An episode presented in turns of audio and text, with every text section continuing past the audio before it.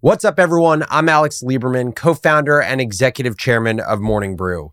Welcome back to another episode of Founder's Journal, an entrepreneur's personal diary made public for the world.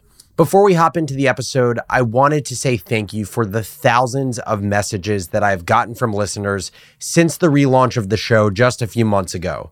I have responded to all of them at this point. That's what I did for about 7 hours of my honeymoon flight home. So if I haven't gotten back to you, your email probably fell through the cracks of my computer. Today, I am trying a new show format. It is a modern business case study where I take an interesting brand, I tell its story, and I share lessons that we can pull out and apply to our businesses as builders.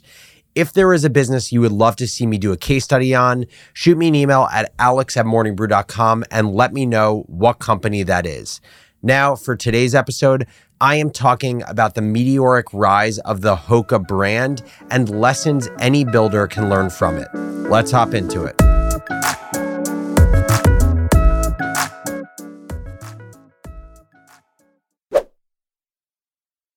In 2012, the oversized sneaker brand Hoka was doing around $3 million in revenue, and it was bought by Deckers, the owner of Ugg and Teva and a few other brands, and Deckers bought Hoka for a reported $1 million. This was the acquisition of the century, given Hoka crossed the $1 billion annual revenue threshold this past year. I want to talk about its meteoric rise and how a niche French brand broke through to become the fastest growing running sneaker brand in the world. So I first found out about Hoka in 2015. My sister told me about them when I was a senior at the University of Michigan. I, like most people, thought they were ugly and looked like clown shoes, but I always had shin splints when I ran, and so I was down to try anything that could help get rid of them. I tried out the Hoka Clifton model, and they were by far the best shoes that I have ever run on in terms of minimizing pain.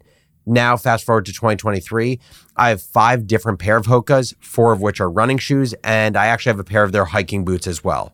Between wearing my new Mach 5s and my producer mentioning Hoka as a potential business to break down with you all, I knew it was the right time to dive into this story.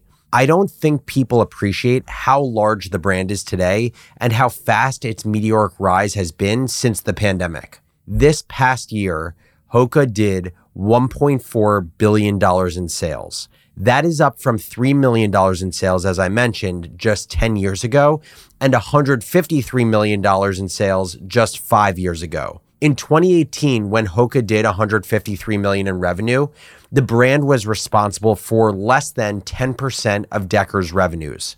Now, it accounts for nearly 40%. It's just behind UGG, and Deckers is trading right at its all-time high. The stock is up 70% this year and 375% over the last 5 years. So the question is, how did Hoka get here, and what about its growth story can you apply to your business? Let's start from the beginning. Hoka was founded in 2009 by former Salomon employees Jean-Luc Diar and Nicholas Mermoud.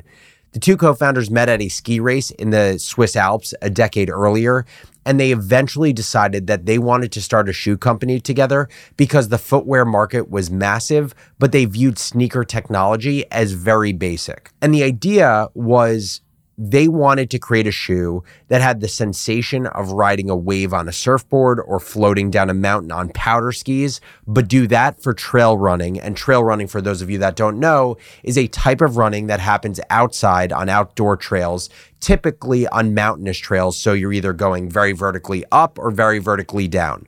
The first idea for their product was actually a slip-on that you could put over your shoes, but then over time, it evolved to be a standalone shoe with an oversized sole, the sole that Hoka has become known for. And the idea behind this oversized sole was it mimicked the oversized technology that had been used on things like powder skis or mountain bike wheels. And that brings us to our first lesson. A great product solving a big enough problem over a long enough time frame is a boring formula, but it is the best formula for building a great business. While Hoka is mainstream today, it stuck out like a sore thumb in the early years of the business. The founders were complete contrarians in 2009, creating an oversized running shoe at a time when the prevailing wisdom was to embrace minimalism, allowing a runner to get as close to the concrete as possible. For context, I looked at Google search trends before recording this episode, and between 2009 and 2011 is when searches for finger shoes, if you remember those shoes that creep the hell out of me, they're the shoes that have individual slots for your toes. That is when finger shoes and barefoot running peaked in terms of interest from consumers. On top of that, the shoes at launch were $160, which was $20 to $30 more than typical running shoes in 2009. But Jean-Luc and Nicholas knew that they had built the powder ski of trail running shoes, and they knew that their product was best in class for a very specific niche of ultra runners. This leads to the second lesson, which is that obsessive focus on a passionate core audience is how so many massive businesses create early momentum. Jean-Luc Diar and Nicholas Mermoud are their own customers. They have competed in ultra marathons their entire careers, and they knew a shoe that provided more stability and cushion to this specific group of mountain runners would absolutely crush it. And I believe there are two key moments in 2009 and 2010 that allowed Hoka to indoctrinate the US ultra running community in the brand. The first moment was when Mermoud attended a trade show in December of 2009.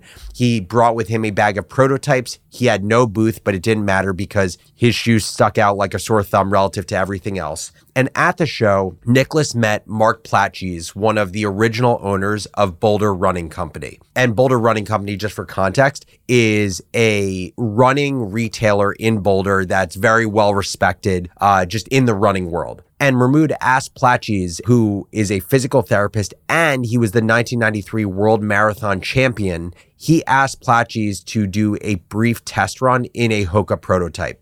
Plaatjes immediately liked the concept. He loved running in the shoe.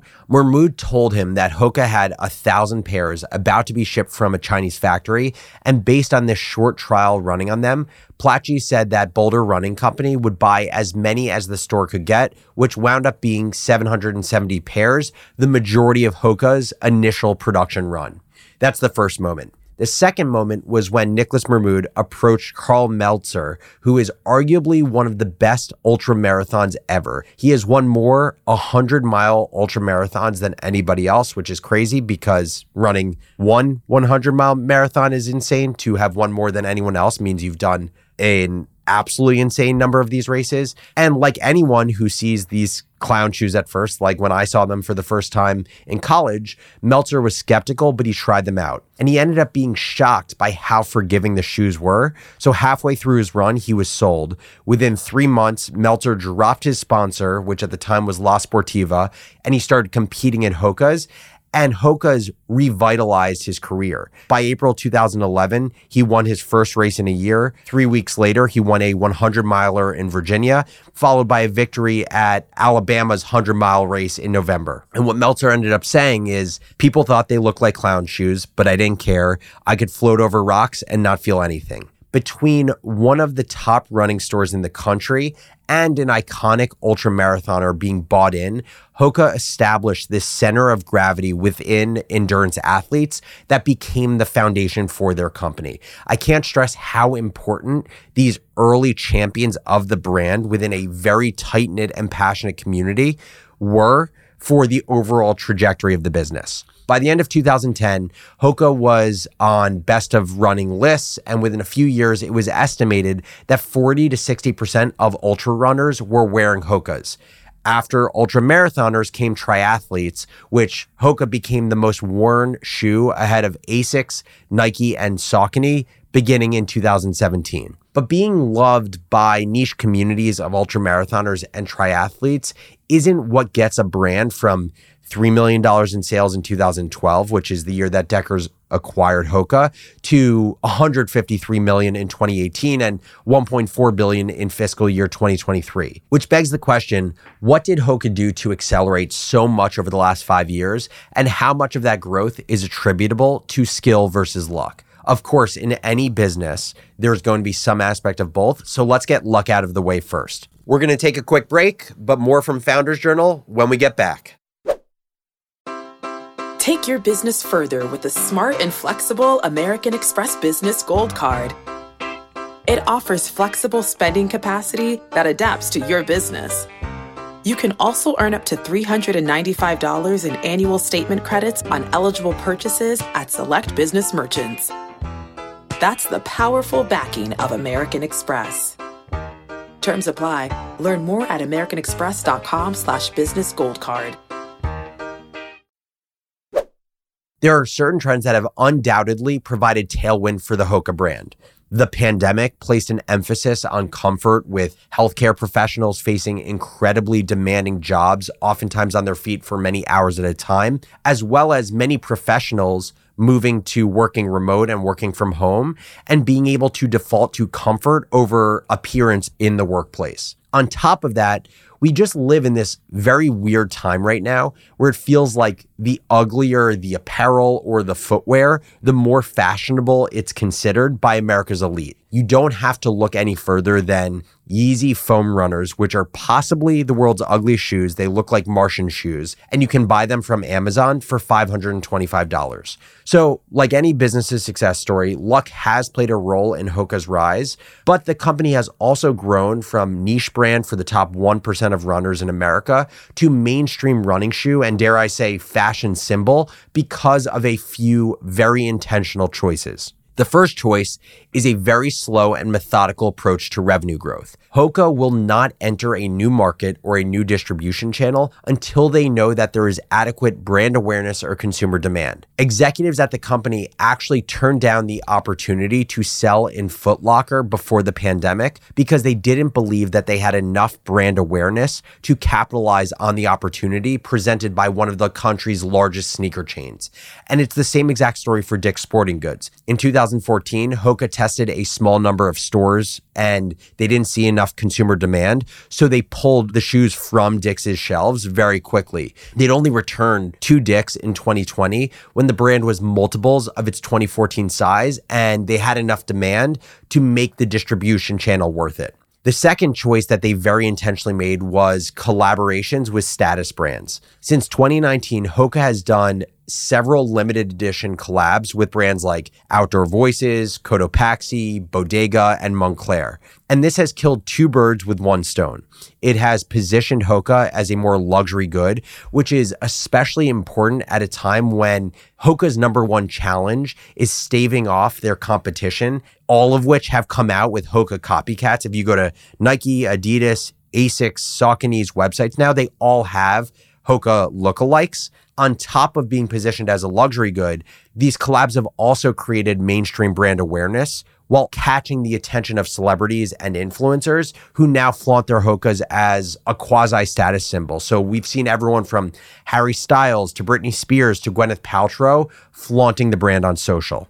And the third intentional choice is a marketing strategy that skillfully appeals to a wider audience without neglecting their original core customer. Hokas are sported by grandparents, suburban moms, and doctors now as much as they are by ultramarathoners, and that's largely attributable to the shift in marketing by Hoka over the last few years. Hoka has stayed true to its focus on the core performance runner largely through continued focus on the product and innovation, as well as selling in specialty retailers and having partnerships with Hoka athletes who are competitive ultramarathoners. But it has also been able to resonate with mass market through opening up distribution in broader retailers like Foot Locker and Dick's, while positioning its social media and marketing campaigns as empowering all humans to move together. I'll also link in the show notes to Fly Human Fly, which is their new marketing campaign and commercial. So you get a sense of what it looks like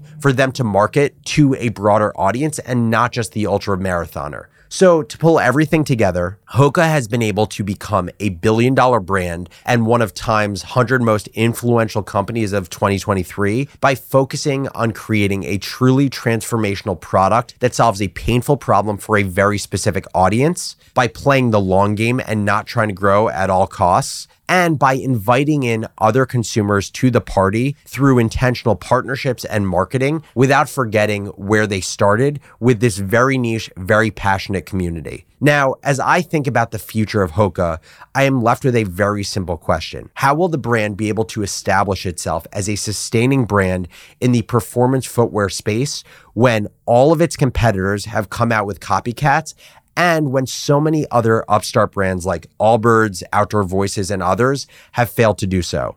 Finally, this was my first business case study in a long time, and I kind of think of it as a modern version of a Harvard Business Review case study that we would do in business school. I would love to hear what you think about it and if you want more episodes like this. So shoot me an email at alex@morningbrew.com and let me know if you want more modern business case studies, and if you do, let me know what specific companies you would like to see me break down moving forward. Thanks so much for listening, and I'll catch you next episode.